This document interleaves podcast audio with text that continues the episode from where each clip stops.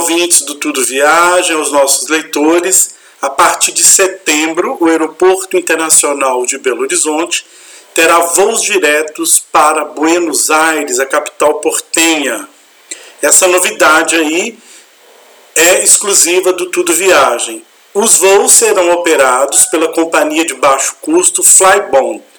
Essa companhia já faz a ligação direta de São Paulo, Rio de Janeiro e Florianópolis com Buenos Aires. Os voos internacionais da companhia têm como origem né, o aeroporto de Ezeiza, que é o aeroporto internacional.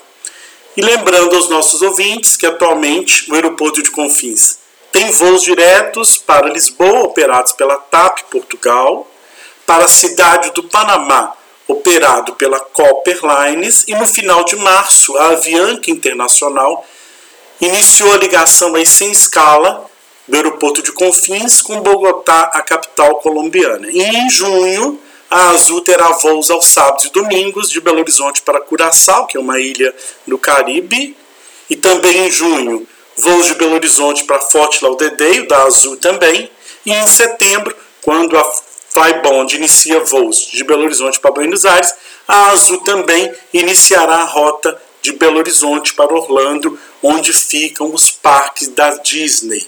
Mais novidades você encontra no tudoviagem.com. Até a próxima!